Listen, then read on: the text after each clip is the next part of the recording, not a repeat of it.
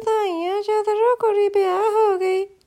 ਨਹੀਂ ਤੈਨੂੰ ਸਵਾ ਵਧਾਈਆਂ ਭੈਣ, ਸੱਚੀ ਫਿਕਰ ਲੱਥਾ। ਬਹੁਤ ਖੁਸ਼ ਆ ਮੈਂ। ਲੈਣਾ ਦੇਣਾ ਕਿੱਧਰ ਰਿਹਾ? ਕੁੜੀ ਨੂੰ ਸੋਹਣੀਆਂ ਚੀਜ਼ਾਂ ਮਿਲੀਆਂ। ਨਹੀਂ ਲੈਣਾ ਦੇਣਾ ਦੇ ਤਾਂ ਪੰਗੇ ਹੀ ਆ, ਤੈਨੂੰ ਕੀ ਦੱਸਾਂ। ਦੀਸ਼ੋ ਚਾਚੀ ਨੇ ਦਿੱਤੀਆਂ 21 ਪੌਂਡ ਦਾ ਤਵਾ, ਬਹੁਤ ਹੀ ਸੋਹਣਾ। ਚਲੋ ਠੀਕ ਨਿਕਲੀ। ਤਾਂ ਭਾਨੋ ਮਾਮੀ ਨੇ ਦਿੱਤੇ ਸੋਨੇ ਦੇ ਗਹਿਣੇ। ਮੈਂ ਵੀ ਕਿਹਾ, ਭਾਨੋ, ਵੀ ਤੂੰ ਕੀ ਪੰਗੇ ਲੈਂਦੀ ਰਹਿਨੀ ਆ? ਨਿਆਣਿਆਂ ਦਾ ਤਾਂ ਰਿਵਾਜ ਹੀ ਹੋ ਰਿਹਾ ਅੱਜ ਕੱਲ ਦੇ ਨਿਆਣੇ ਨਹੀਂ ਸੋਨਾ ਸੋਨਾ ਪਾਉਂਦੇ। ਮੰਨੀ ਨਹੀਂ, ਜੱਦੀ ਪੱਕੀ ਐ ਸੀ, ਜੱਦੀ ਪੱਕੀ। ਕਹਿੰਦੀ, ਨਹੀਂ ਨਹੀਂ, ਮੈਂ ਤਾਂ ਸੋਨਾ ਹੀ ਦੇਣਾ। ਹਾਂ, ਚੁੱਪ ਕਰਦੀ ਰਹਿੰਦੀ ਹੈ ਨਾ ਵੀ ਭਾਨੋ ਸਾਹਿਬ ਤੋਂ ਉੱਚੀ ਹੋਵੇ। ਮੈਂ ਕਿਹਾ, ਚੱਲ, ਮਨ ਪੂੜਾ ਕਰ ਲਾ ਚਾ ਪੂੜਾ ਕਰ ਲਾ ਆਦਾ ਆਹੋ। ਤਾਂ ਬਲਵੰਤ ਬਹੁਤ ਹੱਦ ਨਿਕਲੀ।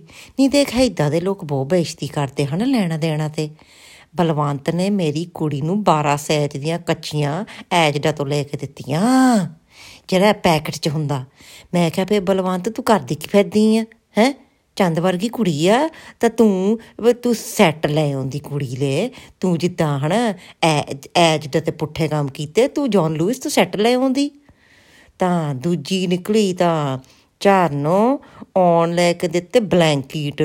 ਤਾਂ ਜਿੱਦਾਂ ਸ਼ੇਰ ਹੁੰਦਾ ਹਨਾ ਬਰੋਡਵੇ ਸੌ ਸੌ ਬਰੋਡਵੇ ਤੋਂ ਉਹ ਸੋਹਣੀ ਸੀ ਚੀਜ਼। ਵਿੱਚੇ ਪੀਣ ਵਾਲੀ ਮਸ਼ੀਨ ਜਿੱਦਾਂ ਮਿਰਚ ਮੁਰਚ ਪੀ ਹੋ ਜਾਂਦੀ ਆ ਹਨਾ ਔਨ ਵੀ ਦਿੱਤੇ ਮਾਈਆਂ ਤੇ। ਤਾਂ ਮਾਮੀ ਬਲਬੀਰ ਕੌਰ ਸੱਚੀ ਬਹੁਤ ਮਿੱਠੀ ਨਿਕਲੀ ਔਨ ਤਾਂ ਹਨਾ ਚਾਰਾ ਕਰੀਮ ਰੰਗ ਦਾ ਲਹਿੰਗਾ ਦਿੱਤਾ ਕੁੜੀ ਨੂੰ। ਪਰ ਸਭ ਤੋਂ ਹਣ ਸਭ ਤੋਂ ਜਿਹੜੀ ਬਾਇਸ਼ਤੀ ਕੀਤੀ ਦੀਸ਼ੋ ਨੇ ਕੋਤੇ ਦੀਸ਼ੋ ਨੇ ਕੀ ਕੀਤਾ ਨਹੀਂ ਦੀਸ਼ੋ ਨੇ ਪ੍ਰਿੰਟ ਸੂਟ ਕੱਢਿਆ ਮੇਰੇ ਤਾਂ ਡੇਲੇ ਸੱਚੀ ਘੁੰਮ ਗਏ। ਉਹੀ ਪ੍ਰਿੰਟ ਸੂਟ ਮੇਰੀ ਕੁੜੀ ਨੂੰ ਦਿੱਤਾ ਜਿਹੜਾ ਮੈਂ ਉਹਦੀ ਕੁੜੀ ਨੂੰ ਪਿਛਲੇ ਸਾਲ ਦਿੱਤਾ ਸੀ ਵਿਆਹ ਲਈ। ਮੈਂ ਸੋਚਿਆ, ਫਿੱਟ ਘੁੱਟ।